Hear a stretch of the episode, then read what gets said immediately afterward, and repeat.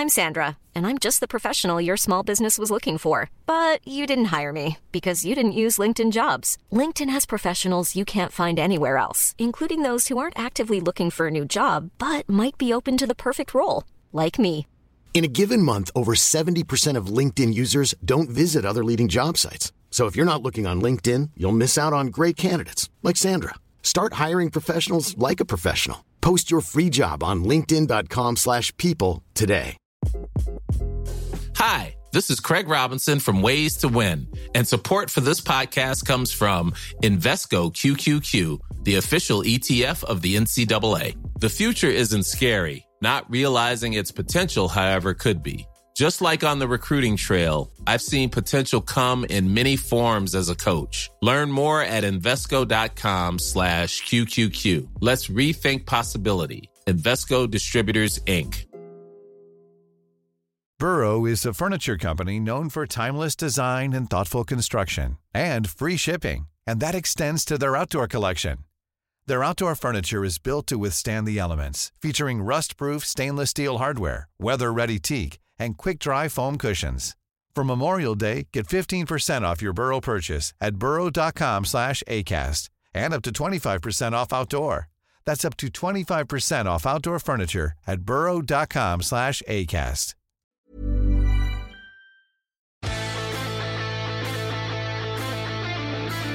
No such thing as a media ban. We don't have a media ban. Ah, you do? No, we don't. A donkey eat and a donkey eat a pallet. There's nothing else to eat. He was massive. Legs, ass, built. But I burst out laughing watching the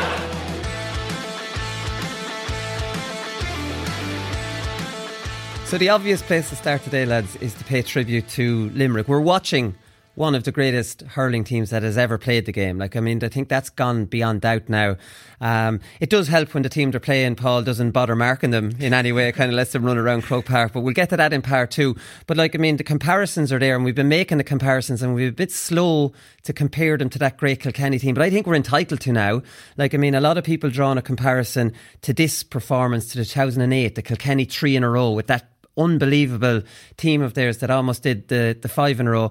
Like Limerick are very, very close to that level now. Yeah, they are absolutely. And th- there were so many indications that the similarities that were drawn between 2008 and yesterday. I mean, there's so many similarities. The fact that I think the biggest one was just the ease at which Limerick were operating yesterday. You know, it was a different level altogether. And you know, I think this is where the game has gone to now. In 10 years' time, we'll be looking back at this going, that was a turning point in hurling where every team now has to try and reach this point. And years ago, in 2008, look, I wasn't part of those Kilkenny teams that's what we were talking about. Was how do every team reach this level? That's what we're saying with Limerick now. Is how does every team step up to this level? So yeah, look, Lord knows where this is going to go for their their young team. Most of their players, I think, are around 24, 25. So there's a lot of open road ahead of these lads. But uh, no, I think we really should enjoy it, acknowledge it that this is nearly an evolution of hurling at this stage. This is where the game has gone, and look, enjoy it. They're they're just a joy to watch. They are. They're absolutely fantastic. You mentioned the age. There's only Graeme Mulcahy who's 31. He looks older than that. Um, Nickie Quaid is 32. He probably doesn't. Um, none of them are over uh, 28. Gearóid Hegarty, all their best players. Gearóid Hegarty, 27. Tom Morrissey, Aaron Gillane, Sean Finn, Cian Lynch, 25. Seamus Flanagan, 24. Kyle Hayes is only 23, which is absolutely scary. Like, I mean, Damien, you're looking at 318 and a half, 10 different scorers. Like, it just doesn't get any better than what they produced yesterday, does it? No, yesterday's yesterday's performance column was just out of this world, so it wasn't like the first 17 and a half minutes just Limerick just tore into a Cork team. So they, and I think Cork were very naive in their tactics. I, like I've said this before, I, I don't see any t- game being won in the first half. We'll say, especially in the first 17 and a half minutes and even the second quarter. But Limerick just showed their utter class, lads. Uh, they're an absolute class bunch of hurlers. Their power, their physique, their speed, their stick passing, they're, they're, they're all combined hurling was just phenomenal to watch. And lads, they, the one thing I couldn't get over, Everton is stick to hand. It's very few hand passes, do you know, that go on a distance. It's, it's a stick pass to hand and it's delivered, and nearly a score comes off Everton. But uh, Limerick were absolutely sensational yesterday. It was a, an unbelievable performance. Re, re, and actually, it was, it was a joy to watch the, the Limerick team in full flow. Everyone knew their job, knew their role, and those scores coming from all angles. So uh, it, it, was very enjoyable in that regard. Yeah. So Kieran Kingston said after the game, we know how good they are. They're unlucky not to have four All Irelands in a row, and that's what we saw here today. Like they were unlucky not to have four All Irelands. You suppose you have the deflected yeah. 65, Paul. Yeah, like, yeah, I mean, you know, whether you want to admit it or not. um, like there could be four in a row here. Yeah, absolutely. There could be four in a row. Um, and certainly, you know, that day, and people keep referencing the semi final back in 2019 look at you know that was probably a big learning curve from Limerick from my point of view anyway looking at them that was more so not from a skill point of view, it was from the head's point of view that we were probably not tipped going into that match. And that was a learning curve, I think, for Limerick in that, you know, don't write any team off and, yeah. you know, just kill them off. If you're going to kill them off, kill them off early on, get it done, but don't take a team for granted. They probably took us for granted that day, which I would say it's as much a skill as, you know, as Damien saying, is getting the ball to hand or scoring points or Cian Lynch doing his flicks into the hand. Having the head tune that regardless who we're playing here today, go out and pearl your own game. Don't expect that you're going to go through third gear in this match. So a lot of people are referencing that match, but what I think it's a big learning curve, whatever about the hunger, it's just about the thing of it's an All Ireland semi final. You don't know what a team is going to bring. They could have four, they don't have four, but who's to say they won't have four or five now off the back of where they're going now? Like they still have plenty of time to do it. So we mightn't even we might be talking years to come. They could have had eight in a row. We don't know. We we, we I think it was John Kiely referenced Caroline Currid's uh, in, input on how to deal with the favourites tag. So maybe he was referencing back to then that they didn't deal with that mm. um, too well. But like I mean, this is a domination, Damien. Like this could get boring. Like we'll eulogise about Limerick this year because you know they're so brilliant. We could be two or three years down the line saying, "Geez, Hurling's in a bad place." Like there's nobody challenging these lads. Like you look at last year's yeah. All Ireland final, they won it by 11 points. Last year they hammered yeah. Clare, they hammered Tipperary. This year they've hammered Tipperary, they've hammered Waterford, they've hammered Cork. No one's laying a glove on them outside of Tipperary in that mm. half, and they got their comeuppance when Limerick kind of turned it up in a second. Like, yeah. like who can step up to challenge these lads? So, so basically, Colin, what I have to say there is once in a lifetime you get a team like this. Like, you know, and it's like the Kilkenny team so uh, unbelievable team. I always refer to our Portumna club team, unbelievable team. You've, you had the Tipperary Camogie team like this. Now you have the Limerick team. Once in your lifetime, you'll get a bunch of players that are as good as they are and will drive on and are mad to win stuff and are mad for hunger. And you're on about the team. Basically, lads, there's lads chopping on the bit trying to get onto that team like this, and that's what's putting competition and, and lads performing because they're looking over their shoulders. Right? But I think it, it, we're looking at Colin, and I think you're right. We could be looking at a bit of a Dublin job here. Like, you know, that they're just going to, I, I think they're going to take over. The only team that have players coming through the, the, the lines, in my opinion, is Cork. Like this, and Cork, like yesterday's defeat, could have caused a lot of damage uh, on, a, on a psychological note like this. But Lim- Limerick are there, they're, they're not going to go anywhere. They're a phenomenal team oh, the boys love hurling, they love winning stuff like this. And yeah, I, I can see uh, I can see uh, Limerick going on for a couple more. They're not going to go anywhere for ten years. No, like I mean, with that age profile and the Kilkenny comparison, 2008. In 2008, Kilkenny won three in a row. They hammered Offaly, they hammered Wexford, they beat Cork by nine points and they destroyed Waterford in the final. That's almost like this year for yeah. Limerick. Like, I yeah. mean, that's the level. That's at least Tip came and stu- stepped up and challenged uh, Kilkenny. Yeah. We just don't know who's going to come up here. Like, you look at Declan Hannon went off straight away, young Coughlan comes on who's built like a rugby player and Kyle Hayes went centre back. What's the big odds here? Sure, aren't we yeah, grand? Yeah, that's the strength and depth they have, and that's where the real danger lies is that they do have the conveyor belt coming through. This is not a team, okay, it is a team that's been built up over the last few years, but it's not a team that's at the end of the road. And not only are they not at the end of the road, but they have young lads jumping at the bit looking to come in. You know, we were looking at Coughlan there earlier on the year I think he was sitting his leaving cert in a few weeks and he was scoring two or three points in a game from left half back, 18 years of age. And like the size of him, I mean, he was absolutely, he has a bit more growing to do as well, I'd imagine, you know. So they do have the conveyor belt. People are talking of what other counties can challenge. I think we've seen over the last month or so that Cork do have the conveyor belt coming through, but never mind having the conveyor belt, it's having the attitude to challenge these fellas, that you're going to have the neck, first of all, to go out and say, okay, we're going to take these fellas on. But look at, Limerick have the conveyor belt, they have the lads coming through. Other counties just, again, have to step up and say, right, we're going to have a crack at these lads, like Tip did, you know, um, in, in Munster, have a crack at these lads, or like Waterford did in the semi final, but have a sustained attack and a, a, sustained crack at them is the big challenge now. Yeah, and and the beautiful thing for me as a football man is, as a football man, is the brains behind the whole operation. he's changed the whole tactics in Limerick hurling, and he's brought in a lot of football in as far as as far as I can see. A lot of their drills are actually football drills. When I see them um, at the, in the warm up before the match, a lot of the drills they do they just replaced the short stick pass with a kick pass that I would have done a lot of them even in football. Yeah. It's mad, like I mean, to yeah. watch it, but he, they're definitely influenced. But teams have tried everything on them, Damien. Like I mean, how many times have we Yeah, talked? the, big, the big thing is that a a lot of teams have tried stuff, but not physically strong enough. No, no. Well, like I mean, here's the thing. the big. Here's the things we've discussed that p- teams have tried. They've tried holding their half back line in position. Their half forward line destroys you. They score 36 points. You've tried following the half forward line. Their full forward line destroys you. So now you try, you know, maybe one holding back. Now Cian Lynch destroys you. Like, I mean, they've, Waterford tried to sew it into them. Sure, they've, bloody loved it. And it came back and gave it to them even more. You've tried long puck outs. Their half back line will destroy you. You try, try short puck outs. Their zonal, their zonal, uh, kind of uh, pressing will destroy you.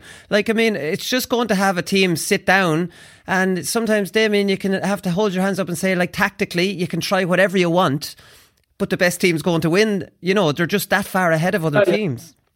Yeah, like it's they're just as I I've spoken the whole time about their middle eight. Like you have Burns, Hannon, Kyle Hayes, Darragh O'Donovan, Willie O'Donoghue, uh, Gearóid Hegarty, Cian Lynch, and Tom Morrissey. The the the, the, the eight boys there are they're they'll be fit to win any rugby team, especially club rugby like this, and they win all the breaking balls. They never stop working.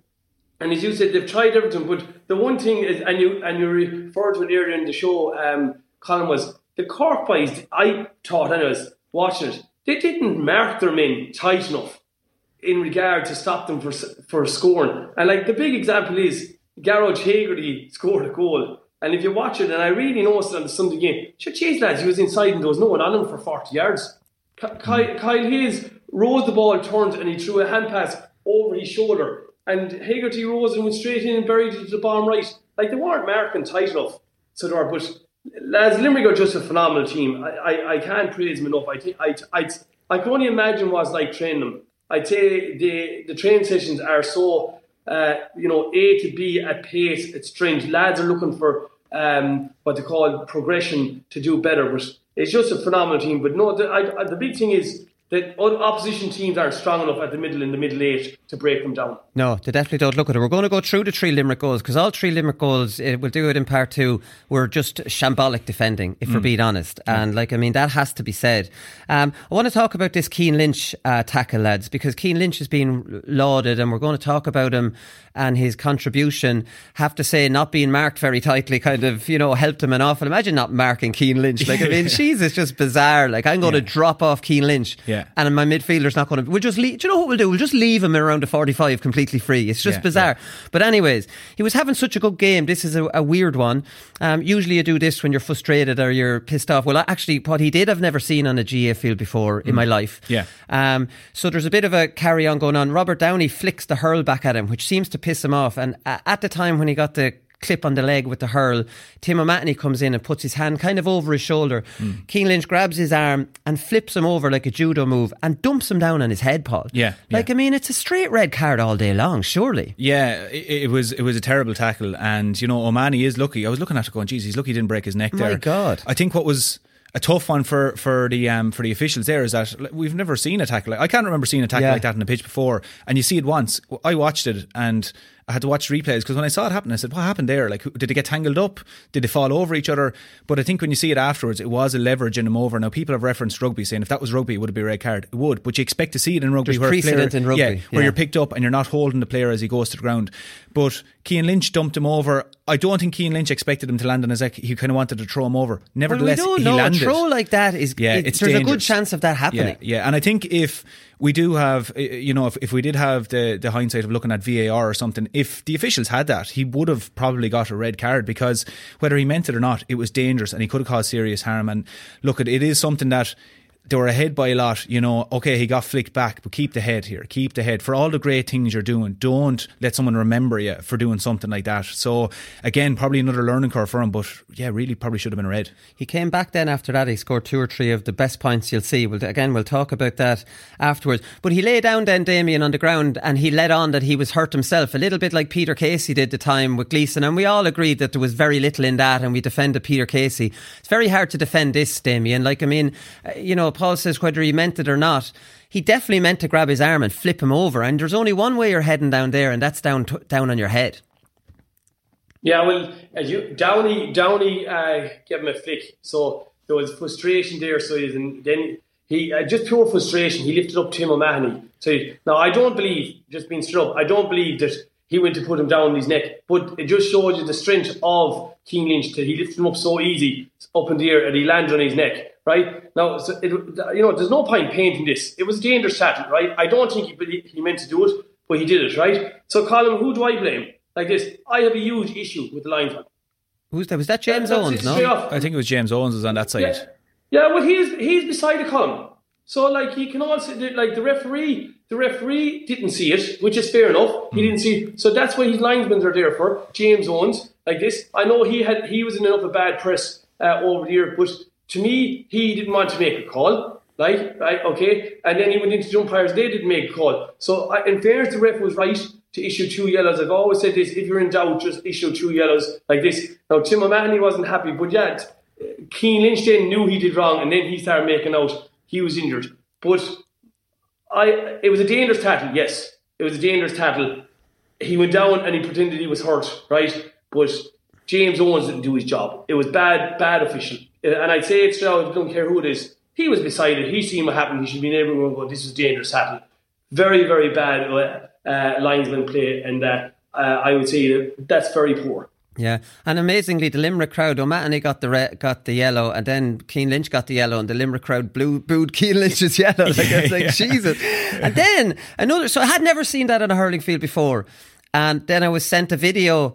Um, last night it was a, d- a direct uh, message, and the fella that sent it to me says, "Did you see this? I'd rather be spat on than have this uh, happen to me."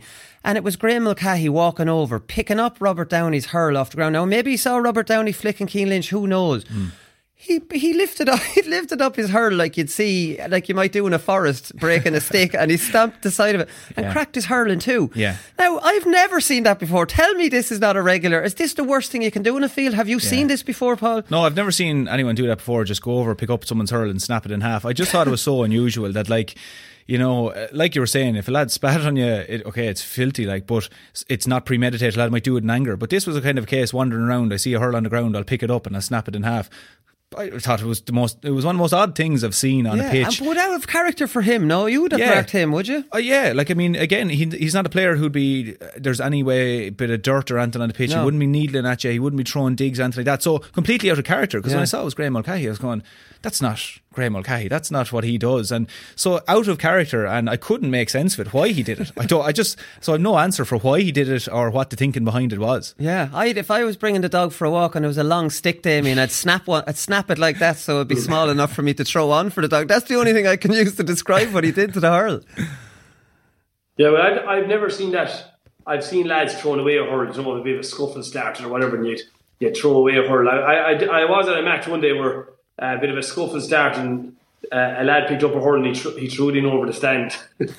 so, so I've seen that. was go- your- yeah, your man would know, but I, I have never, I never seen another lad breaking, um, breaking a hurl like that. Yeah, geez, it was definitely a weird one. So they were just kind of two incidents that have been glossed over, I think. Like, I mean, I watched some of the Sunday game. I don't think it covered the Cian Lynch thing at all. There is the, see, this is the problem. When a team wins and are so impressive, you don't want to take away from their moment of glory and you don't want to tarnish it, but you have to. If you want to yeah. do it right, you have to do it. And, like, I mean, you remember, like, last week, John Small has been slated because Dublin lost. If Dublin had won, that might have been brushed because, oh, let's not take away Yeah, from a win. yeah, yeah. You know, you can't, you can't do it like that. No, there's a thing, I, I- think people are cautious that if you highlight these things, it's it's spiteful or it's you know that that's what you're yeah. doing, that you're bitter or some way. It's not. Like these are separate incidents that, regardless whether a team wins or a team loses, you want to have the discussion: is that right or wrong, or whose fault was it there? And you know, if these things happen on a pitch, you're entitled to have a constructive argument about it. Yeah. But it's not bitter or it's not. Again, you know, if if if, if Limerick lost in that situation, you know, people would probably point into those indications and look at the frustration, similar to Dublin Oh, last week. Let's would- go. they- they would be all Look over the this. place, These were indications they don't like it when you're on top or whatever. But they, when they happen when you win, like you said, people kind of go, "Ah, sure, you can't be that spiteful," or you know, the anti-Limerick brigade or whatever. It's not. You're just trying to have a conversation and go, "Why did you do this?" or "What's the story? What's the thinking behind it?" So, look, both incidents were very strange, and I think anyone's entitled to talk about them and still at the same time give credit to Limerick.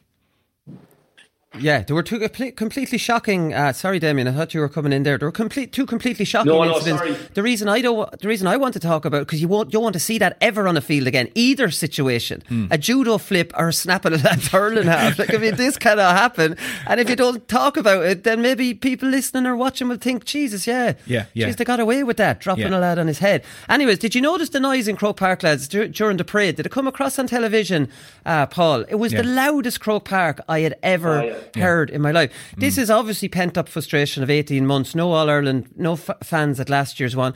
It felt like there was more than 40. Like a lot of people, I was looking around thinking there's more than 40 in here, not Yeah, just the yeah. noise. Didn't look like there was that many empty seats. I don't know, did, it, did they pull a trick or something? Yeah, yeah. The noise in the parade, I couldn't hear myself think. My ears Mm. were ringing. Yeah, it was savage, it, and it did come across on telly. You know, I didn't travel up yesterday. To be honest, I was kind of saying, look, at I, I didn't want to arrive on into the stadium, forty thousand tickets, and I'm sure there was serious fight on for tickets across the counties. But uh, no, look, it did come across on telly, and again, it was like a release of a valve, really, from what I could see. That you know, people were back here, and it was amazing to see the All Ireland. You know, a few pictures popped up from the All Ireland last year in in December or late November, early December, and a, a pitch black night, and no one in the stadium, and it couldn't have been any further from it. So forty thousand Yeah. people in the stadium. It did come across, and for both counties, probably the you know the excitement of Cork that we got to the final and here we are, and I managed to get tickets and different things. But the atmosphere came across on telly, and it was it was brilliant to see it. I could, I felt myself nearly getting nervous watching it because. The, the sound of the crowd and the, the the atmosphere that was there and uh, but, you know just the, the emotion that was involved in it. Even Michael Duignan before the match you know he was speaking. You could hear him getting emotional but it was a fact we kind of almost had our All Ireland final day back you Yeah, know, yeah. and that people were there enjoying it again and we're probably stepping out of this whole pandemic hopefully or on the path anyway. But there was I think there was a lot of emotion involved in it. And it was just great to see that you know that emotion came through in the atmosphere in Croke Park. And look I can only imagine it was it must have been unbelievable yesterday to be to be in the middle of it. Yeah, the, just the parade was the thing that stood out for me, Damien. Like, I mean, I love a parade anyways, and I always feel like you, Paul. I'm not playing, but I start getting a bit nervous, and Yeah. I don't know. It's just, it's a special thing. But the noise yesterday, it has to be the COVID, you know, year and a half we're coming out of, Damien, where people, a poor woman, would you believe? I, I had a letter on my on my desk this morning when I came in. A poor woman from Cork was after sending me a letter, a two page letter, and she included in the letter all her old All Ireland tickets and photocopies of pictures she'd taken in Croke Park and explained to me what a great fan. is. if, what am I going to do? Like, I, if I had an accreditation, I wouldn't get a ticket myself. She wanted a ticket. That was at the end of the letter. If you can do anything for me, I'm pleading with you to get me a ticket for this. I mean, like, I mean, tickets are impossible to get, Damien, and just people got there so lucky they were they had a ticket. And then you're thinking of the year and a half we had, and every supporter, I think, in the stadium just cheered at the top of their voice. And the parade, the parade was something very unique. Oh, it was. I, I personally loved it. Uh, I, I, I loved watching the All Ireland yesterday and seeing the crowd back there. And uh, as I said, I, I, lo- I loved seeing it when it wasn't kind of like a wintry night. So I, I was really looking forward to yesterday's match. So I actually love watching this Limerick team play. I just think they're phenomenal. Like this, but as you said, the roar and the crowd, and even I suppose it's, it's the the Hegarty's first goal and um, what you call it, uh, Kingston's goal. Jeez, the like you could tell the crowd were going bananas. I, personally, I love all that stuff. I love the emotion in the in the in the crowd. But regarding tickets, Colin, I, I'd say it was impossible to get tickets for yesterday's match. I know it was half the attendance, but like you laugh like the, when, when people are desperate for tickets, what they do. Like I had a rake of customers from Limerick ringing me, wondering, "Is there any way you could get me a ticket, please, Damien?" Like, and I, do you remember I bought that car off you? Like, like I said, where will I get a ticket? Do you know? But it's like when you're desperate and you just want to go, you will do absolutely anything. But I, I hopefully it'll come to the stage where it'll come to a full full volume attendance in Croke Park again, and uh, we'll have a full house again. But I, I personally love to see the crowd back there. I, I, I love the crowd roaring and jumping and flags. fla- It's brilliant. Yeah, she's definitely definitely desperate when I'm getting a letter. Like, I mean, there's no doubt. I hope she got one because Yeah, I only got the letter this morning. Yeah. like, and because this letter was so, you know, bloody heartfelt and Yeah. so much effort went into it, I would have into it. made a few phone calls to see is there anything. You wouldn't have got them. You're not getting one on the Friday. No. uh, before the All Ireland. No. But anyways, listen, I hope she got. I hope she got there. We'll leave it there, lads. Colin, if you if you got it, you could have brought her up into the press box. Well, listen, she could have watched it in the press box. She might have had more insights than I had looking down at it. Right, we'll come back in part two and we'll talk about the match.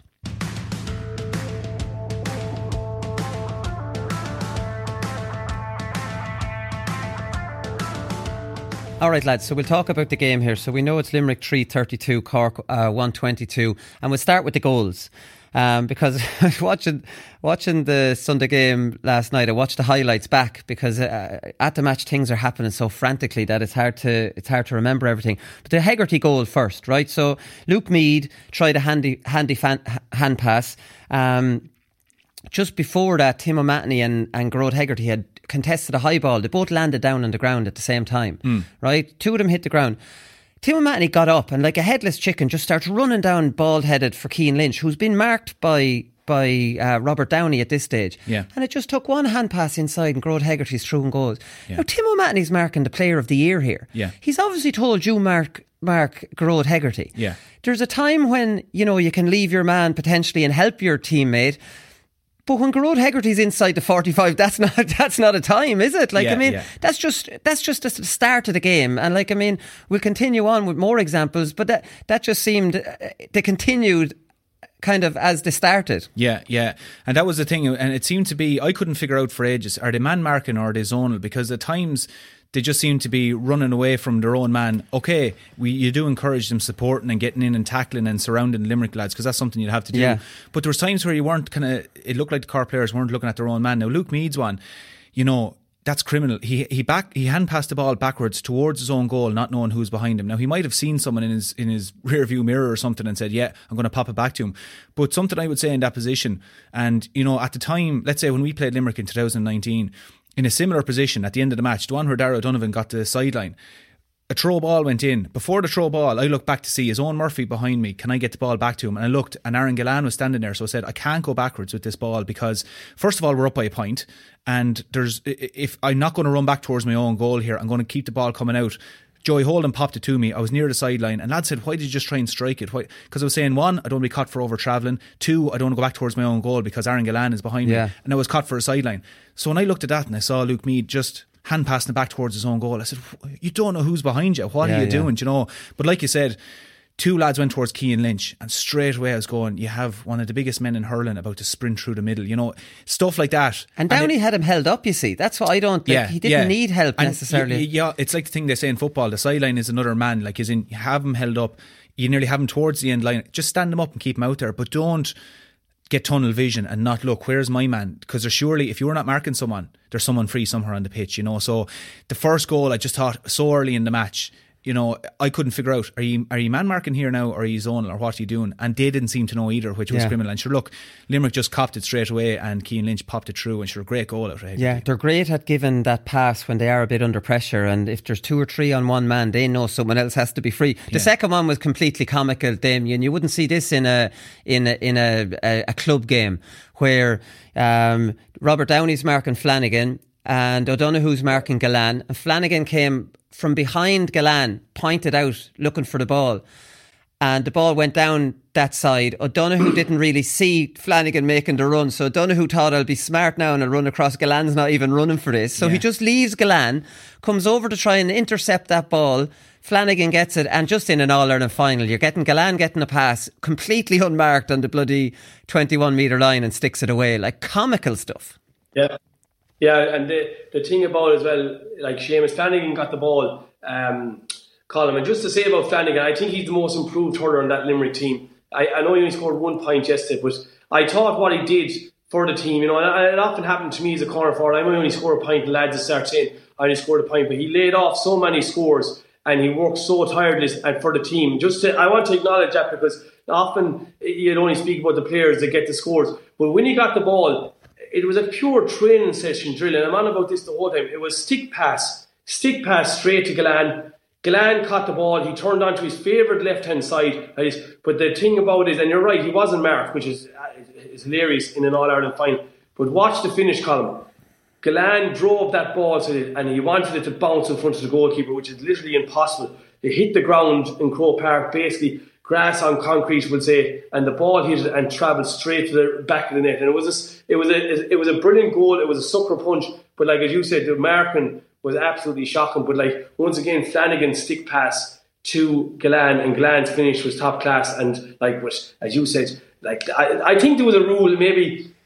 Paul can verify this, but the rule was that one time Brian Cody said to the Kilkenny players that if you're as much as the width of your arm away from your forward, he's too far. And I don't know whether that's only a myth, but like that's how tight you have to be to your man column is the width of your arm. That's as far as as room as he gets. And like the Cork players give the the Limerick forwards way too much space in the story. Yeah, well, like I mean, that it's not that's not an incredible insight from Brian Cody. You mark your man tight means that you're up beside him and you're not leaving him out of your sight. Yeah, yeah. And the idea, I will get onto Mark Coleman in a minute because the, we, we go through this uh, second goal or third goal first. So Hegarty, this is probably the worst example. Gearóid Hegarty. There's no one within 20 metres of him. Yeah, I say on, under again. the Cusack stand. yeah, yeah. And did you see Tim O'Mahony running into the shot from the other side of the bloody field? Yeah, At yeah, the very end, Robert Downey gave a half-hearted effort at bloody stopping him. Yeah. He cuts inside and buries the goal, and now Tim O'Mahony's landing into the. Yeah. What's going on here in an All Ireland final, Paul? Like, hmm. mark your man. Yeah, Where is yeah. your man at all times? Yeah, there was no man marking happening, and it was just criminal because obviously when you see it from the normal view that the camera gives you, you think, oh, he's after drifting away here. But when you see it from the end view behind the goal, there was no one with him, and there was no one seemed to even acknowledge that Gearóid Hegarty is free here. And Cian Lynch was running up the line, okay, he was being hounded, but even as it was happening, as it was uh, playing out, there was no one running towards Hegarty even at that stage. And the Hegarty picked it up, had a look around, and he wasn't even at full sprint. He was just No. trotting in, little jink, and stuck it. And you could see, if you look further out the pitch, the half back line of Cork was actually out around midfield. And I was going, okay, you were flooding forward with the ball, but once you lose the ball, start flooding back. Don't start going, oh, we'll see, or that's not my man. But there seemed to be a lot of people just being like unaccountable for their players. Like who's man marking? And for, I think the easiest thing to do if you're going, okay, we're marking Limerick, and people talk about solutions and how do we beat them. I think first of all, you have to go toe to toe with your man. Pick a man who's responsible for him. All right, I'm at Gearóid Hegarty. Gearóid Hegarty goes in corner forward or he's wing forward, wherever he is. I'm with him and I'm hounding him. If Gearóid Hegarty beats me, he beats me. But I'm with him. I'm hounding him. I'm staying with. Him. I'm not going zonal. Okay, I'll go with Gearóid Hegarty because they'll confuse you. If you think I'll go with Gearóid Hegarty, now Cian Lynch is over here. I'll take Cian Lynch. And now the lad who was marking Cian Lynch, Gearóid Hegarty's gone missing, and he goes, "Oh no, I'm in here. I'm in this zone." Gearóid Hegarty. There's confusion everywhere. Yeah. Pick a man, go with him. But the, the, uh, what I think is criminal is the fact that not even to lay a hand on him. You know, get out there, stick something into him, and at least make life hard on him. But did, there wasn't even a hand laid on him, which is criminal. There was, like, I mean, the, the, the, what was happening, Cadogan followed Morrissey, like we predicted last Friday, and Tim O'Mahony was marking Gearóid Hegarty. And then the, the big one was uh, Mark Coleman and Cian Lynch. What's he going to do? And he's been trying to drop off. Now, Oh, I don't know. I saw a couple of examples where Luke Meade was going back to pick up uh, Cian Lynch and then Mark Coleman would drop or whatever. You know, it didn't happen that often because Cian Lynch, you know, Damien, it's there like Cian Lynch drops into midfield. It's very handy for a midfielder to pick him up then. But Cian Lynch played acute. Cian Lynch played a lot more forward. Yeah. Where now Mark Coleman's trying to drop off a lad who's in a feckin', you know, in a dangerous position and Luke Meade's too far to go to pick him up. I think Cian Lynch played a very, very cute in that one. So Mark Coleman was of the like he didn't know whether to be dropping, whether to be marking. He was doing one or the other, and Cian Lynch ran amok. And the full back line had no cover. Like he didn't know where he was coming or going. Mark Coleman didn't have a good game at all. But I think that was a system probably issue. And Cian, I was sent 27 screenshots, Damien, this morning by a friend of mine. And this is only from the Sunday game of Cian Lynch and nobody near him in scoring positions. Like imagine giving probably the best player in the game at the moment a free role in an All Ireland final. Well, I, I, I, I reckon the Cian Lynch, I said this to you last, uh, whatever Thursday, I reckon the Cian, there was going to be a big performance in Cian Lynch because I reckon that man has standards and he raises the bar and I don't think he was happy with his own semi-final performance like this. But like, it was straight from the off, I think it was 12 seconds, he got laid off the pa- pass from William O'Donoghue straight to him and drove it straight over the bar. And no one on him, Damien. He was setting a bar.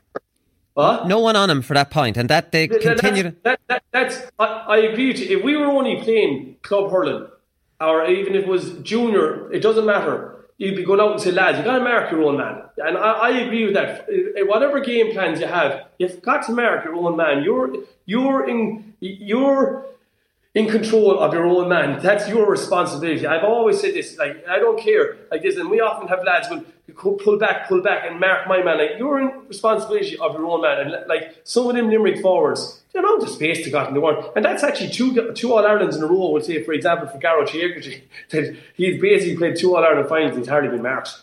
Like he should have scored a third goal as well. Remember that Colin? He missed a third goal as well. And Cian Lynch, Cian Lynch ran riot there yesterday. So at half the time he wasn't being marked or not being marked tight enough, uh, as we'll call it. But Yeah, I, I, just, I thought Cork should have went with a sweeper uh, uh, myself up to the first half and maybe go for it in the second half.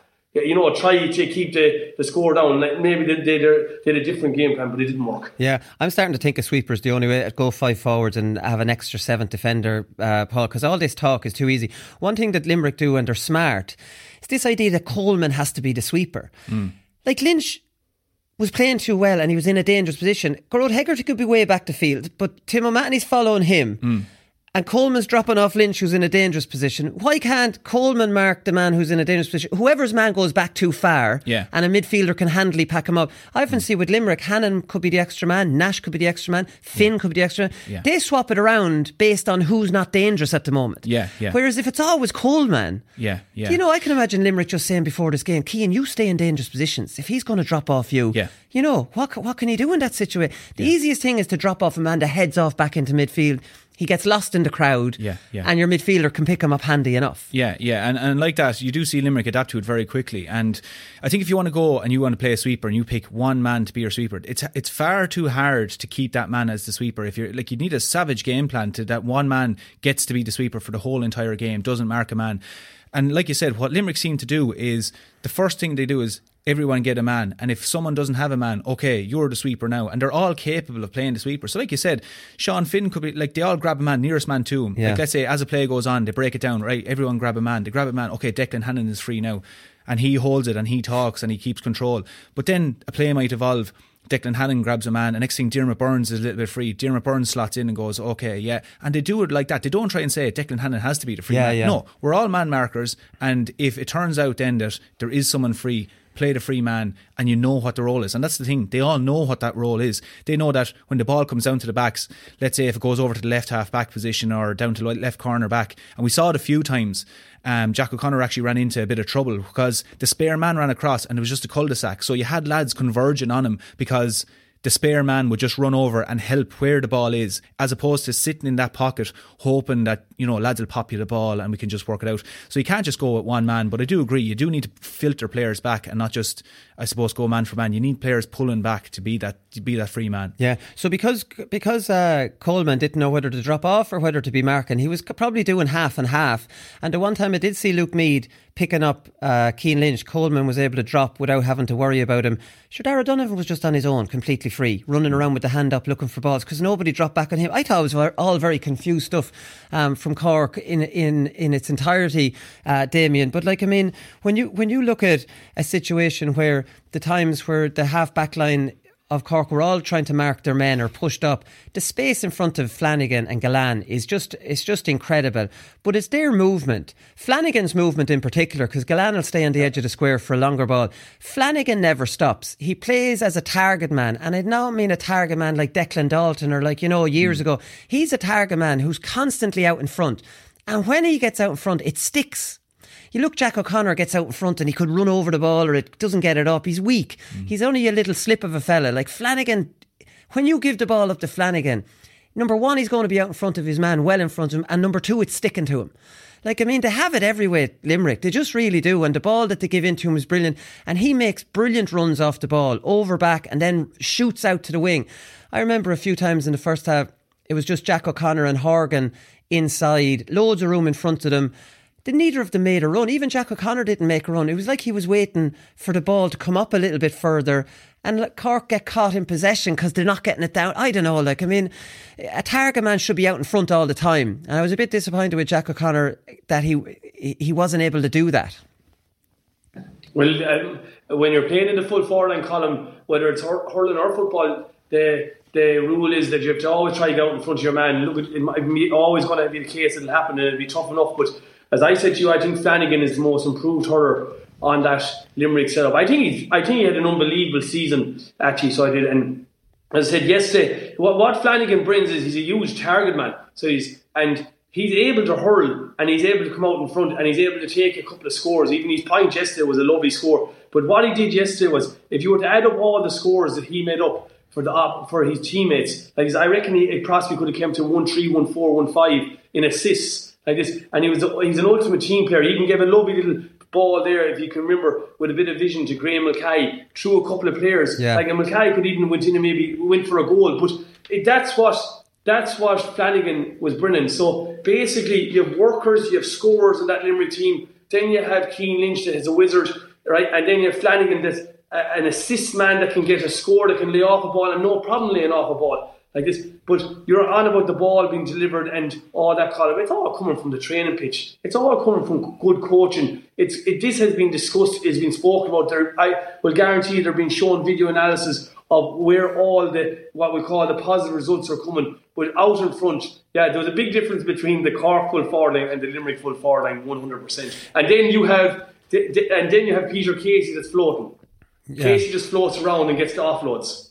Is is like would much coaching be done to a full forward line on movement, Paul? Because mm. like I think about this a good bit. Say there's a two man full forward line in there. Are they communicating and, and moving?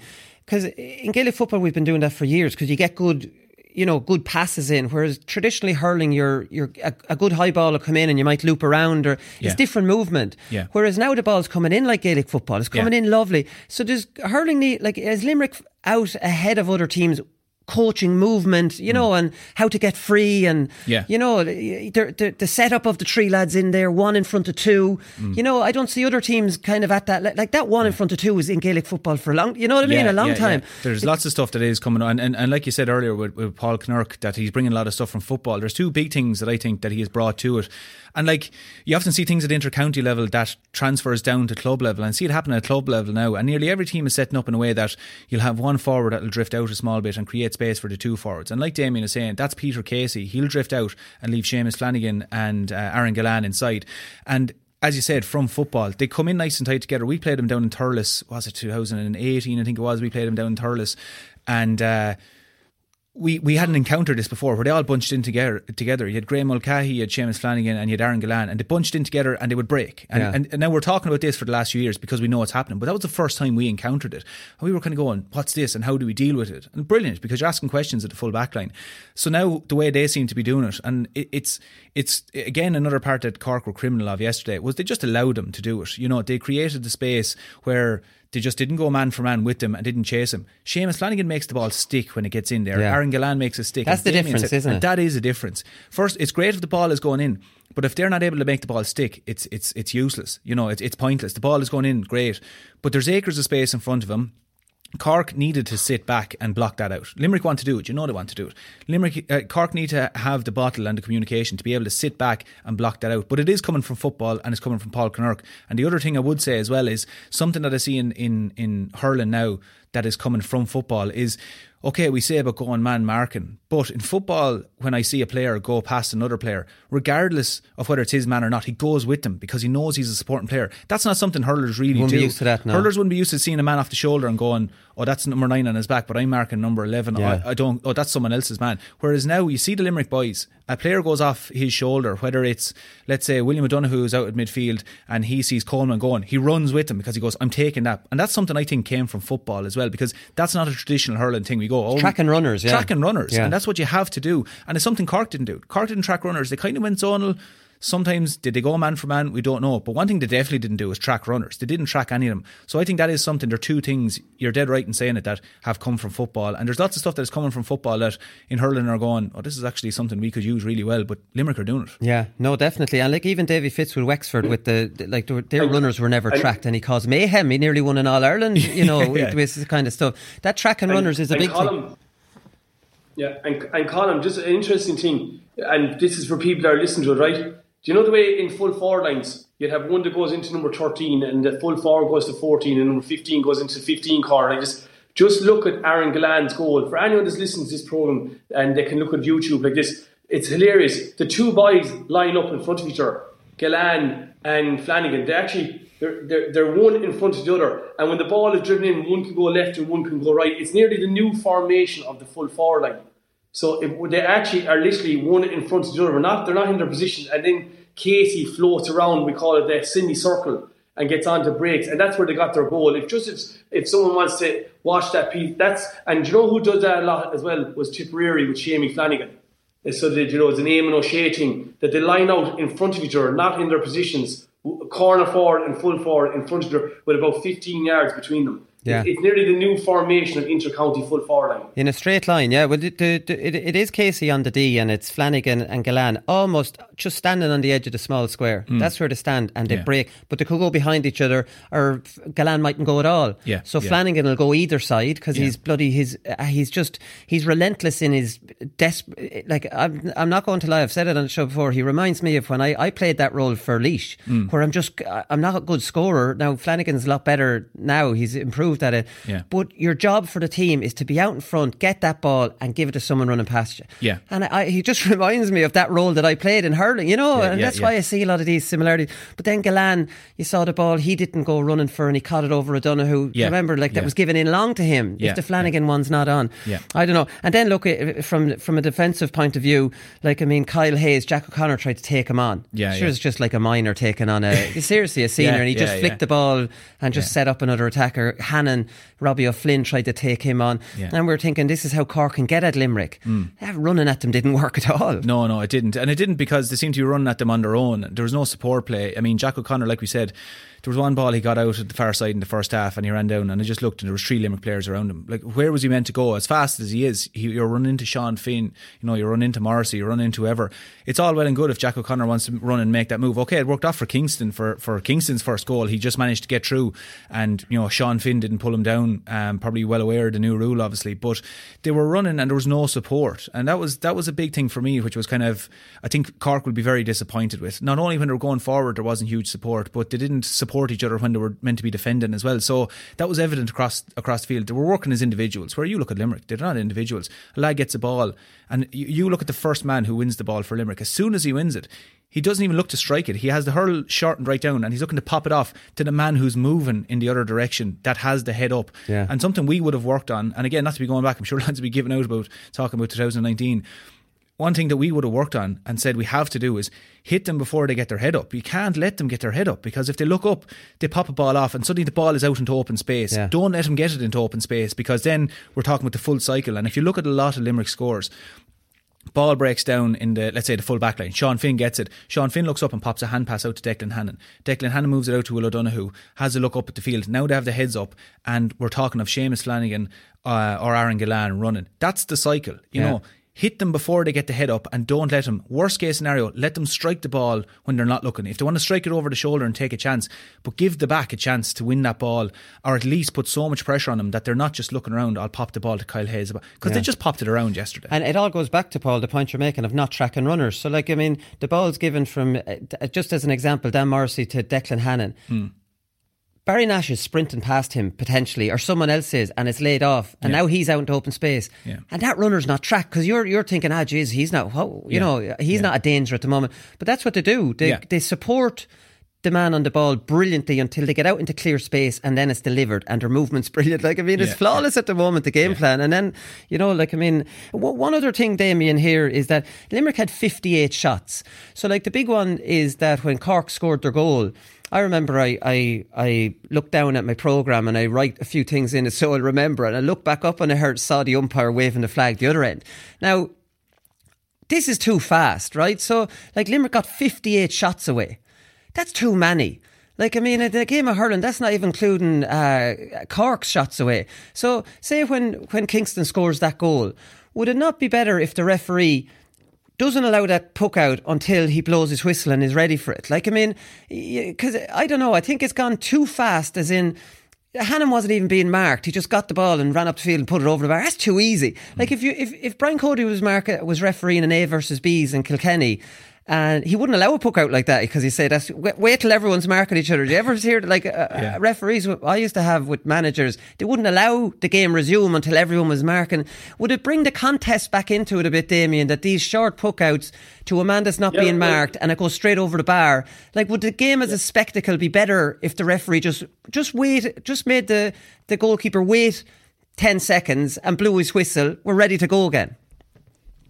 Yeah, well, the rule is that they have to wait until the whistle is blown when you get a score, right? So Kingston went up the field and he got his goal, right? So basically, um, Quaid should have had to wait, right? But I remember watching that piece of uh, clip, and I know the one you're on about, Colin, right? And I remember Peter Casey back in the on his 21 yard line helping out his team, right? uh, when Kingston got the goal. So Peter Casey started running back up the field, see this, right? No one bothered picking him up, right? Quaid took the ball straight out to Peter Casey, right? Which I didn't realise who scored it because I was watching that in video. I didn't know, and when they showed it again, the umpire was waving the white flag down, and, it, and only, it was only when I was watching the Sunday game. But number one, Cork again is an example of the weren't marking up, right? Number two, it showed Casey had the freedom that he could roam around, right? But three, yeah, it's it's. I think he shouldn't be allowed um, puck out a ball, especially when you get a score until the whistle. But that actually is a rule, Colin that you're not meant to uh, puck out a ball until you get a whistle. But then going back to the training session, I, I I've often seen that with the Portumna training sessions where you'd have a lad in goals, and next thing he pucked the ball out to the cornerback or the wing back, and no one marked him, and you stop it because it's an old handy ball. And he's not being challenged, so it's doing nothing for him at a training session, you know. And he, he's getting away with murder with saying his man hasn't picked him up. But yeah, the game has gone too fast. But the, the rule actually is there, Colin, that he should have had to wait for the whistle to be blown, uh, which he didn't, and he got away with it. But the other thing was, who was marking Peter Casey in the middle of the pitch and not picking him up? And next thing, he just catch the ball throws it over the bar. It's, it was so easy for Limerick in so many different areas in an All Ireland final. It was hard to believe. You, you would forgive the defender a little bit there, Paul. Peter Casey's gone so far back. I might just wait here and be the, the plus one. Hmm. And then he gets the quick puck out. Yeah. And it goes, out. like, what's happening here? Like, uh, I'm sure you remember examples of Cody blowing it up saying you're not all marking or whatever. Yeah, yeah. That's happening now in All Ireland finals. Yeah, Isn't that yeah. hard to believe that Yeah. a quick puck out is just going to a man completely free and it's going over the bar the other end? It's hard, it's bizarre, is it not? Well, it just comes back to the principles of man marking and being touch tight and different things. And you, you say about what would we have done in training? Like one of the things Brian Brian would have rarely blown the whistle in training, but one of the things he would have absolutely blown a gasket for was if there's anyone in acres of space. It would have been criminal because there's no excuse for it, you know. And you you wouldn't even dare put your hand up and say, "Oh, sure, I was marking your man," because it's an excuse. There's no excuse for it, you know. Um, and uh, teams developed this. Wexford would have developed it over the years, where they would have had like the likes of um, different lads just running up the wing. So the wing backs would go beating up. Sean Murphy might just take off up the way. Yeah. We hit a wide. And the ball, they'd be gone sprinting up the line because the keeper has the ball in his hands and he's, he's going to strike one. Because again, like Damien said, with a wide, you don't have to wait for the whistle to be blown and strike it up. Right. But referees have kind of got distracted. Like you, you can walk into a referee before a match and say to him, "What are you looking for today?" And he'll go, "Oh, advantage. I'm, I'm going to play a nice bit of advantage here, and I'm going to pull you on steps and that or whatever." And it almost seems to change from referee to referee as to what they're going to pull for. But I remember there was a phase of during the league where Clare were pucking out the ball really quickly. And you'd nearly go in, and we were talking about it. I'd say highlighted to the referee before the match. Listen, are we waiting for the whistle there, on, on or can we just puck away? Right. And you're reminding the referee because Yeah, yeah. you don't want them to puck out the ball too quickly. But like you said, the rule is there. If So they're not being, it's not being enforced, really, then? it's enforced in some matches. You'll often see it if you go to a club match and a lad will puck out a ball and the referee will blow the whistle correctly. Like he'll blow the whistle because he's marking it down in the book, and that's Yeah, that's the reason it's there for. It's to give him time to do and that, you'll hear right? the other the, the other opposition will roar, going, "What are you blowing it up for? We had the ball." I said, "Yeah, well." The rule is there, and you will see it enforced sometimes. Probably a hard one as well to enforce in All Ireland final day With the noise. with the noise and with the atmosphere. And I'll be honest, watching the match yesterday, I heard a lot of whistles because the forty the the forty thousand people. There seemed to be a few people in the crowd that were blowing whistles, and I thought it was actually quite distracting. And not that that has anything to do with the puckouts or anything, but it is quite hard. And I think Fergal Horgan was just literally ball went in over the bar, marking it down, and he sees the ball is out. Let it on, and he was trying to let. Again, we're talking Yeah. about flow. We're we're talking one week about having flow in But the is match. it, is it is it a good flow when lads that are completely unmarked are getting it and sticking it over the bar? Is that a good flow, or would it be better if the referee waited ten seconds, let kind of things reset, and now stick it out, and we're going to see a contest here? No, I would say Yeah. let it on. I mean, it's it's Cork's fault. It's not Fergal Horgan's fault. that, Right. you know, so he's just playing. them- Look, mark it down. If he's marked it down, happy enough, play away. But it shouldn't be a case of. Hold on, wait till I blow the whistle. Cork, are you happy enough? Okay, Cork, lads, you're marked up. But that's an extreme Do you know, version, if yeah. he gives, I think to be honest, let it on. If if the ball goes over the bar, Fergal Horgan's happy enough that he docked it down, and it takes him two seconds to do it, and the ball is going down. It's Cork's problem. Yeah, You know, yeah. Mark You up, left him mark up. Look, Limerick are sharper. Leave it on with Limerick. Leave the advantage with the attacking team, and, and on you go. Now, if it's case where the ball is flying in over the bar and Nickie Quaid pucks out the ball and the ball isn't even in and the flag isn't even okay, blow it back. But no, let him on. Let the flow to the game, and it's Cork's problem. Yeah, okay, that's fair enough. Um, but just a final word on Cork, Damien. Here, where do they go from here? Like, you know, it's almost like you need to rip up the script. Fitzgibbon is in terrible form. Coleman looks more of a number seven now than a, than a, than a number six. Robert Downey might be better as a number five. Tim O'Mahony can't mark. He might be better as a number twelve. Like they need a bit. They need some physicality in midfield. They brought Damien Cahalane on to mark um, O'Donoghue because he was kind of bullying them around the place. You know, who are their who's their new full back? Who's their new centre back? You know, who's their target man up front that's going to make the ball stick if that's the way. if they want to play with the two man full forward line. Jesus, they, I don't know what their young lads coming through are like, but you know, are they more kind of you know fleet footed, less physical, skillful boys, or they need a they need a few uh, Limerick type players? I think. Yeah, well, I, will tell you one thing: the Cork will be praying for, and they'll be praying that they don't get Limerick in the first round of the Munster Championship next year. And in the regard, because if they get another hammering for example, that'll be a hammering in All Ireland final and then first round of the championship. So that's one thing that they'll be praying that they won't get. They'll be hoping they might get a fair, uh, you know, a, a favorable draw like this. But like, uh, it's it's hilarious, you know what two days can do. Lads were saying that they were going to give them a, a, running game to Limerick and did like this. They were just way off the pace, lads. And there's a lot of them players that aren't good enough, and now they have so many question marks over the team. So I think the Cork management have to go back to the drawing board again and see, as you say, Colin, are they going to look for a target man at 14, like for example, a Flanagan, to see and maybe give Patrick Horgan the Roman role that Peter Casey had? They, they have a lot of question marks now over all their team. Are they going to go out and out with a sweeper from here on in, no matter what? Uh, who's going to play fullback? You're, you're dead right, but one thing's for certain is they don't want to meet Limerick and they'll be praying they won't meet Limerick in the first round of the championship. Um, next year because they do they could get another hiding. Yeah, where where do you see them, um, Paul? Like, I mean, I know, like, and I, I like it, this might sound like hindsight stuff, but they got a terrible beating. Yeah, I didn't see that beating coming myself. Like, I, it's almost hoped and kind of you know expectation in a lot of ways. You want to see a good match and yeah. you know build it up. But Jesus, on the evidence of yesterday, they're a mile off where they need to be. Yeah, well, where I see them just being the mile off was just the aggression, the attitude, the you know, the, the, the thinking that okay, if we go out here and Limerick beat us, they beat us, but we're going to get out here and put something on them, and we're going to get out here and have a cut at them. But the idea, they, I got the impression yesterday they wanted to play around Limerick, which just uh, you're not going to play around Limerick. They wanted to move the ball around away from the trouble areas, which Limerick will just say, "Fine, we'll just we'll work around you. You, you keep playing the way you want to play, and we'll just break you down anyway." It seemed like they had one tactic where I think, regardless what your tactical play is going to be, whatever way you're going to set up, the one thing has to be there is the work rate and the attitude that we're going to get stuck in. Did Aaron Gillane have one free in the first half, maybe on the 21, the one who he's fouled for, where Peter Case got? I think he had one inside the 65. That to me says that you weren't laying a hand on him. Like you just let him on and let him do whatever. So you can go out there and uh, what I would say is, look, this Limerick team you're going to have to tick a lot of boxes to beat them. You're going to have to like skillful. They're, like they're the most skillful team in the place. Work rate, physicality, everything. But you're going to have to start ticking those boxes. There's no one box you can tick that goes like this. Is tactically, oh yeah, we'll yeah. Be, no, they won't. They'll outwork you. They'll skill. They'll they'll run around you. They'll run rings around you. So you're going to have to tick a lot of boxes. Where do Cork go? They do have a conveyor belt coming through. And when I looked at their minors the other night, I was looking at they're huge men. And what I saw with the minors was they were playing with a kind of a, I'm not going to say an arrogance, but they they had great belief and they said we're going to go out here and a great Galway team as well, which bet Kilkenny in the semi final.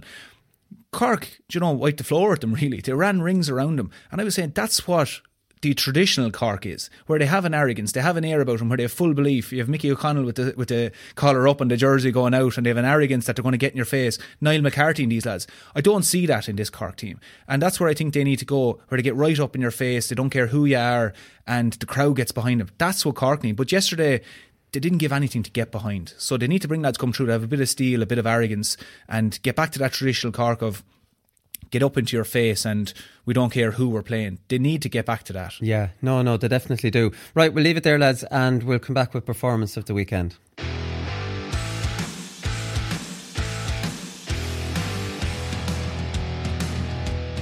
Okay, so performance of the weekend, and the first nomination is Cian Lynch, and we've gotten the bad stuff out of the way, so now we can focus on the on the good stuff. It's not just the flicks, Paul. He did two flicks back up into his hand. They're par for the course um, with Cian Lynch. He was involved in two ten. Uh, scored six himself, set up both of Hegarty's goals. Like, I mean, celebrated a couple of points as well, which I thought was interesting. I don't re- often see him doing that, especially when they were winning so well. He celebrated the one that he snapped up into his hand and got really and scored really fast. That was at mm. close to the start of the second half, and uh, like there were 13 points of it. So he seemed to be fairly fired up. Again, the free role he was given, it has to be pointed out, like definitely played into this. Like mm. he was everywhere, but Jesus if if a lad was stuck at his shoulder, like you would, we wouldn't have been able to contribute that much. It's freaky yeah. what he contributed, really. Yeah, it was, and he, uh, he, every time he got the ball, he looked to see who he could give the ball to. There was times where he's actually he delayed even having a shot because he was looking to see could have pop it off to anyone else, and he still came away with six points.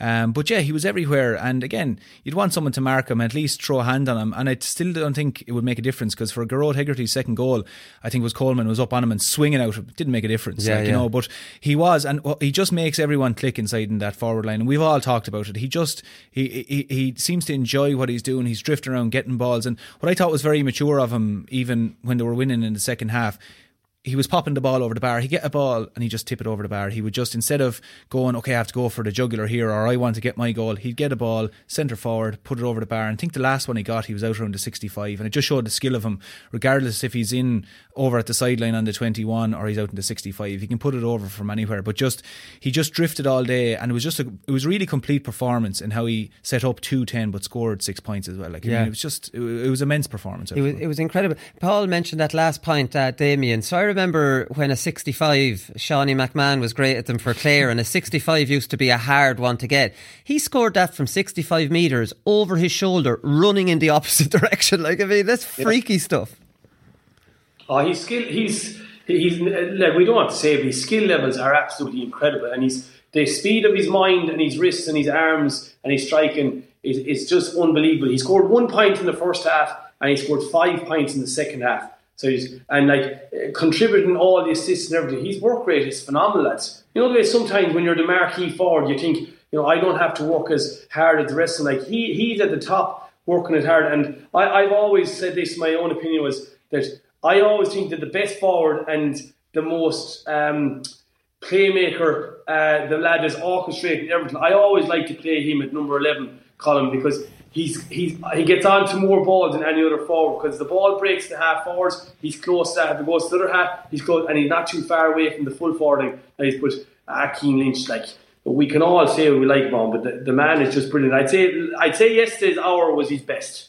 That's that's my opinion. I, I thought I thought he was absolutely brilliant yesterday, and I think he was well up for the game. As I, I don't think he was too happy with his performance in the semi final. I, I, felt there was a big one in him, but uh, I, look at he, he loves his hurling. Uh, I, I would love if he got a haircut, uh, if I was to be honest. Uh, so I was, you know, uh, but uh, like he's just he just plays off the cuff and uh, he's all hurling. So he's and um, he flicks and all that. But five points from playing the second half, and they were all lovely scores. And making the two goals for Hegarty, I'm sure Hegarty is delighted that he, he laid off the two passes to him. But he's just a top top notch player. Yeah, he definitely is. Um, so like I, like I said, then again, like if Cian Lynch is being marked, like Dan McCormack tried to mark him and did a good battle. Like Cian mm. Lynch, you see some pictures of him in the dressing room, like he's built like a, a bodybuilder mm. and he'd be well able to be man marked too. He still yeah. play well. Yeah. But when you don't mark him, like this is the damage he can do. I think that lesson has to go out. If anyone learned from Cork's suffering, mm. is the day of Cian Lynch being dropped off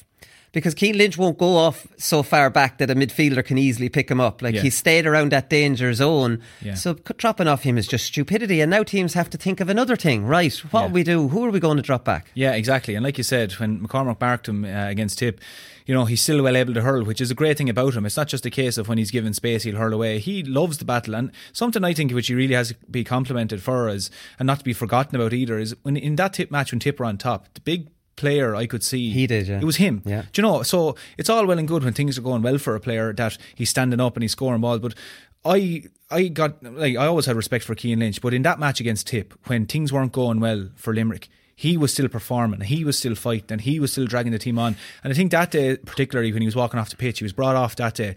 You know, the Limerick crowd stood up because they really recognised that when things weren't rosy in the garden for Limerick that day, there was one man still performing, and that was Cian Lynch. So he deserves his credit. Uh, uh you know, yesterday he received so much plaudits for all his skills and his flicks.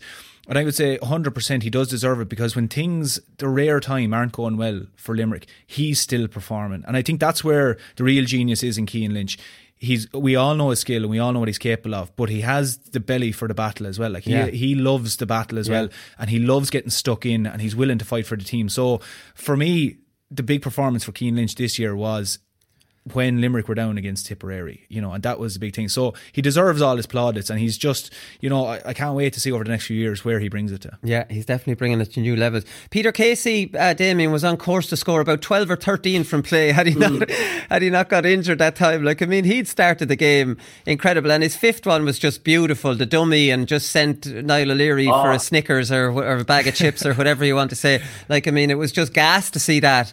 Um, you know, but he was at the top of his game, and I was thinking, Jesus, after all his bad luck in All Irelands or being dropped or not, sta you know, and then almost being suspended, I said, geez, he's really taken his opportunity. And then he went and got injured, which was um, unfortunate. Like he was totally overshadowed then, I suppose, with Cian Lynch.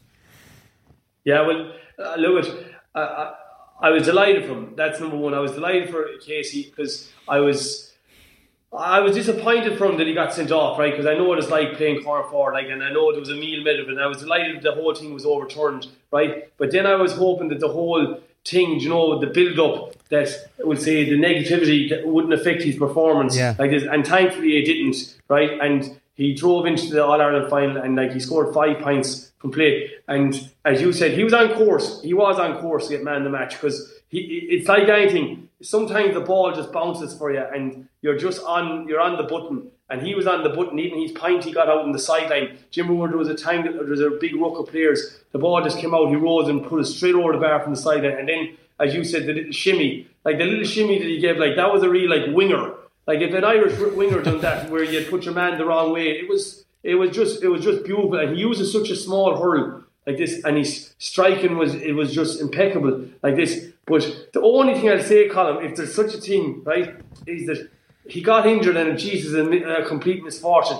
But he got injured and he was being taken off, scoring five points from play coming off the field. Where if you got injured and you hadn't got on the ball, you know, I, I, I can assure you one thing. Peter Casey, he might have got injured, but he's a delighted man there today. He might be going around in crutches, whatever, but he bagged five points in All Ireland final, five star performance in, in whatever, 33 minutes. And I, I'm saying it here now, I was delighted for him. I really mean that. I was delighted for him that he got to play in the All Ireland. Yeah, yeah, and he'll only have to watch 25 minutes of the match to replay the match when they're all watching it today. One, one thing about that that uh, last point that he got is that he threw it out to dummy it. Now he brought back the dummy the other side, Yeah. and you think, okay, he's going to hit it this time, but he jinked back the second. You know what I Yeah, mean? yeah, that, yeah. I haven't really seen that before. Usually, you throw the dummy, Yeah. it gets you the space and put it over. Yeah. He did the dummy back and then a sidestep back to side that he was going on before the dummy. Yeah, so it- like it's like he threw- knew that he was going to read him. So the dummy that he was throwing was a, it was like a double bluff for Yeah, all the yeah. Like yeah, he was coming back knowing that O'Leary's going to follow him that way.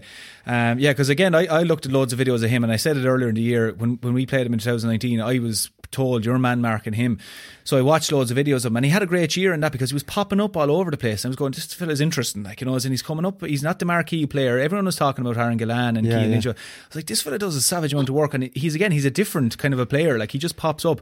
But um, it was one of the things I said to myself when I was watching him. I said, look at the jinx on this fella. He keeps jumping around the place. So I was kind of saying to myself when I was marking him, he got a point off me that day now, and he did throw a shimmy to get it off me, but. I was saying when I was marking him, I said, if he throws a jink left, I'm just going to go off right and let him come back because he's going to throw a double one. So I said, I'll let him come back in my direction because if I go off left, I'll be up in the Hogan stand and he'll be gone off run the other direction. So what I said to myself was, looking at the videos of him, I said, if he's going left, I'm going to go right and let him meet me back there when he comes back. So, uh, but no, he's exceptional. And that was, it was just a great piece of skill. But like you said, the one on the sideline at the Hogan stand, I mean, he had a half yard of space and took a glance over the bar. Like, it was brilliant. And like Damien, I was delighted for him. I don't even know the fella, to be honest. Never Yeah. talked to him off the pitch. Seems like a real likeable fella, but it was great for him. Everything that was coming into the final, got to play the final, and even look, got his five points, got injured, but he will be a happy man this morning. Ah, yeah, there's no doubt about that. Um, Gearóid Hegarty, Damien, what more do we have to say about him? The player of the year. For me, he's the match winner here. He set them rolling. Um, you know, he scored 2 2. He missed two points as well. Probably you would say it wasn't his, you know, great. It's an incredible 2 2 in an All Ireland final in the first half. And you're thinking, you know, Peter Casey was the main man there. Like, I mean, you know, like, he, uh, he, he's just a monster of a The man. sto- yeah, the story was, Colin, uh, to be fair to um, Gearóid Hegarty, like, the game was won in the first half. Sim- simple Yeah. as that. Game was over. Game was over, and Hegarty scored two two from play. And I and I guarantee, and I know nothing about the man, but I bet you he was annoyed with himself that he didn't finish up, so he didn't with another one two because he missed a goal and he missed two points as well, two long range scores. Yeah. So as I said, he could have finished the first half, lads, with three four like three four in the opening half of an All Ireland final. And also just to give him, you know, he, he took his goals brilliantly and also his points, but also his work rate was unbelievable, lads. To see it on television, he's over on the left hand side of the pitch one stage, he's over on the right hand side of the pitch trying to make tackles or cut off space. He's running left, he's running right. But I don't know for such a big man how he's able to get so much space in games and no one mark him. Whether he just stays running and floating and, and, and the length of his legs that he's able to run way faster than lads. But uh, he he two goals, but he kept them low. To they say to any young person that's watching, uh, hit the hit the corners with the net, and they were two great goals. But um, I'd say he doesn't like being taken off either. You know, I get that that feeling he was taken off yesterday, which is fierce and annoying for everyone. But I suppose this is all the new game now. But uh, yeah, he, he two two open half um, game was over. He set the tone. He he got an unbelievable ovation, which probably helped him uh, walking off. But here's I've thought about this a lot again with Gaelic football. Do you know why they're not they're they're not getting picked up? Because if they drift, they'll be followed. Mm. They work so hard. You can't man mark a man that's working.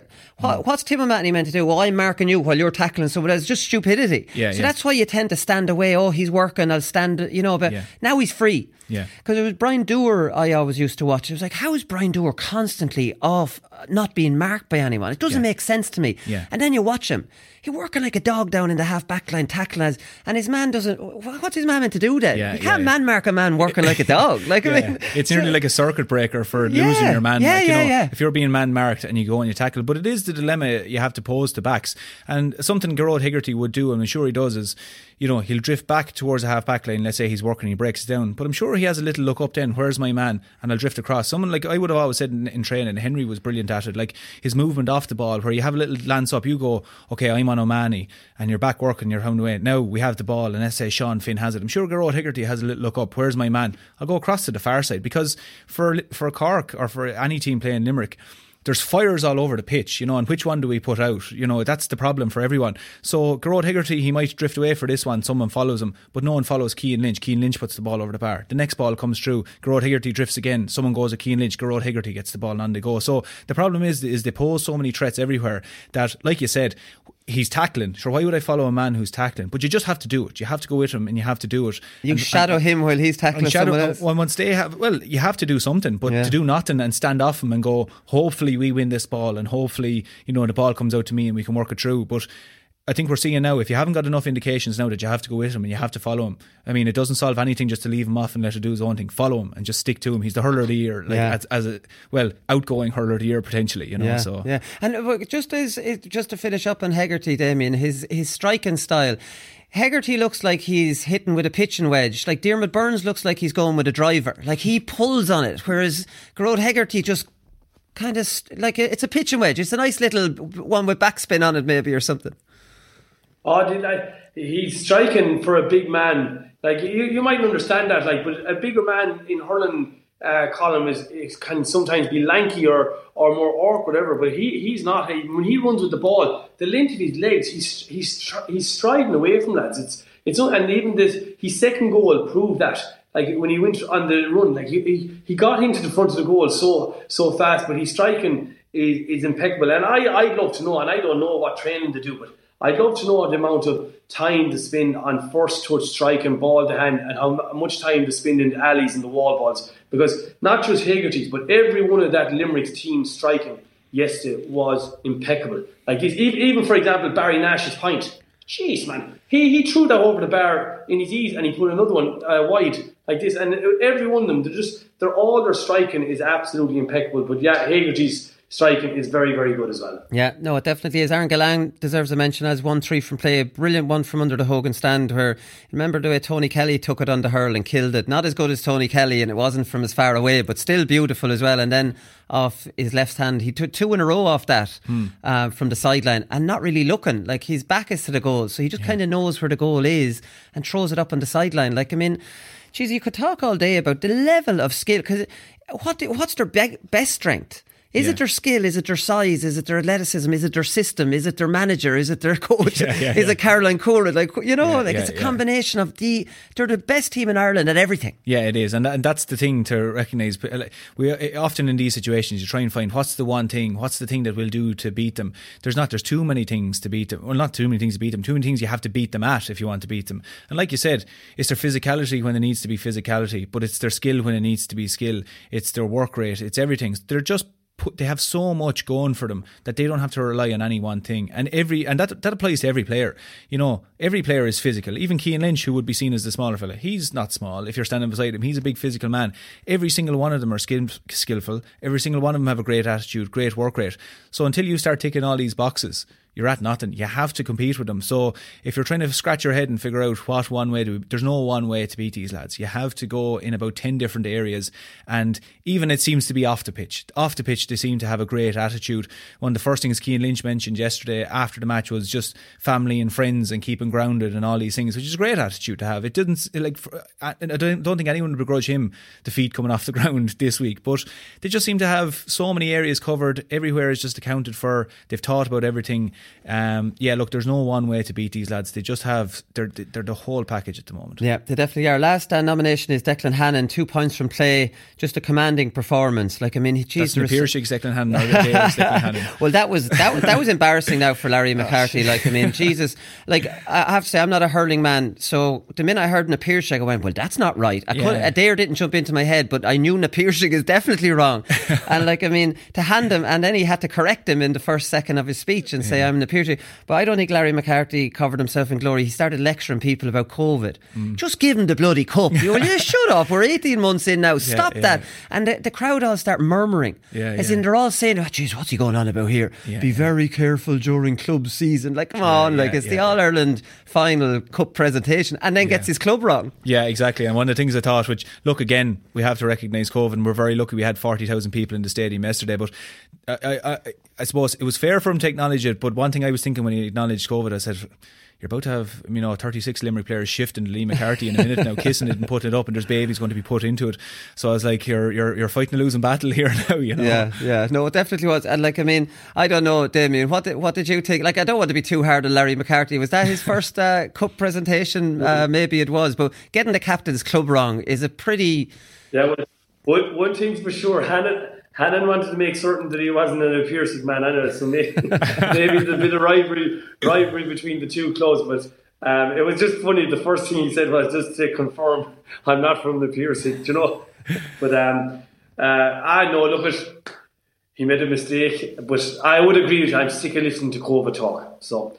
Uh, I, I agree with you there. I'm I'm I'm sick to my teeth. I'm up to my ears now. So Yeah, And sometimes I I thought maybe it was with- Tony Houlihan might have wanted to give the cup presentation. I'd expected yeah. it from him. Yeah, Larry, yeah, yeah. you know your role there now, and just give him the cup. And even something as well that we sure we haven't even mentioned was look the accolade of Declan Hannon joining Christy Ring as being the, the second man to lift Yeah. Liam MacCarthy three times. Like that's that's a great achievement. It's great for something for Declan Hannon to be able to say as well. Like you know, there's some accolades that they're you know no more than we were talking a few weeks ago of, of Joe Canning becoming the top the top scorer in championship or or um, Patrick Horgan being the top scorer from play for Christy or not for Christy Ring for Declan Hannon forevermore to be able to uh, put himself in the same sentence as Christy Ring and you know who's to say he won't surpass Christy Ring now over the next Oh, while he's but- odds on, yeah. yeah he's odds on but just to be able to say and, and no better man like the, the speech he made was was a great speech and he could have thanked I, I, thought something was great out of him as well was he alluded to the backroom team of Limerick and said I could I could be here all day talking but Yeah. you couldn't. He just said thanks to Ollie.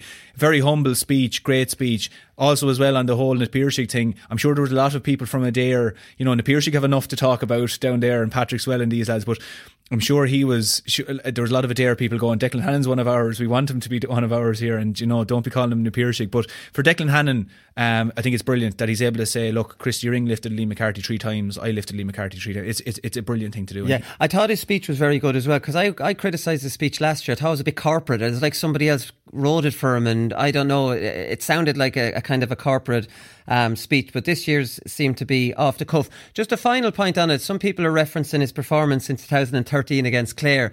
I don't remember this, Damien. He didn't play well at all. He was on the freeze. Um, he was a forward then, and he was a brilliant forward. But it can't be forgotten that John Kiely changed him into a centre back. And what a move that was. Yeah. Should uh, uh, we were just alluding to other players, right? And how what's going to stop Limerick? Everyone they're able to hurl. Like you take Nash. Nash is playing cornerback and he's playing up in the forwards there not so long ago as well. You you take um, Dan Morrissey, wing back now gone to full back. But as you said, yeah, Declan Hannon. When I when I was playing with Galway, uh, we played Limerick one year. And Declan Hannon was playing wing forward. So the next thing he went back to, to centre back and he became their leader. So he did, and he, he seems to be the one that um, the management are so happy with regarding that, you know, maybe meetings and having a chat with the boys. And, um, you know, uh, Kiely spoke fierce highly of him on television as, as well last night. But look, he, he, he, had a super year this year and he's, it's like he orchestrates Everton from uh, centre back and uh, he, uh, he, scored points as well against Galway in the All Ireland final. So he did a couple of years ago and he done it again uh, yesterday. So he, he's still able to score points even from distance. Yeah, exactly right. So performance of the weekend is no real secret, even though he wasn't marked the whole game. Cian Lynch, um, geez, just for the you know the the contribution. Um, we'll we'll give we'll give him a pass about the judo as long as we don't ever see it again, Cian. right? So I was going to give it to someone else on, on account of the judo You move, take it off him, but yeah. I've calmed down yeah. on it, yeah. and I think uh, for his performance, he definitely uh, deserves performance of the weekend. So there you go. Um, that's all we've time for today. We'll be back on Thursday. We'll do another show. We'll try and get one of the Limerick uh, players on for an interview um, for this Thursday. So we'll talk to you all then. Good luck. No such thing as a media ban. We don't have a media ban. Ah, you do? No, we don't. A donkey eat and a donkey eat a pallet. There's nothing else to eat. He was massive. Legs, ass, built. But I burst out laughing watching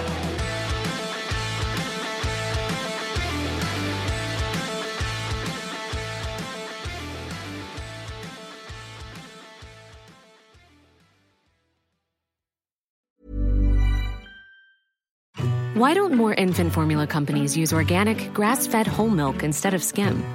Why don't more infant formula companies use the latest breast milk science? Why don't more infant formula companies run their own clinical trials? Why don't more infant formula companies use more of the proteins found in breast milk? Why don't more infant formula companies have their own factories instead of outsourcing their manufacturing? We wondered the same thing. So we made ByHeart, a better formula for formula. Learn more at byheart.com.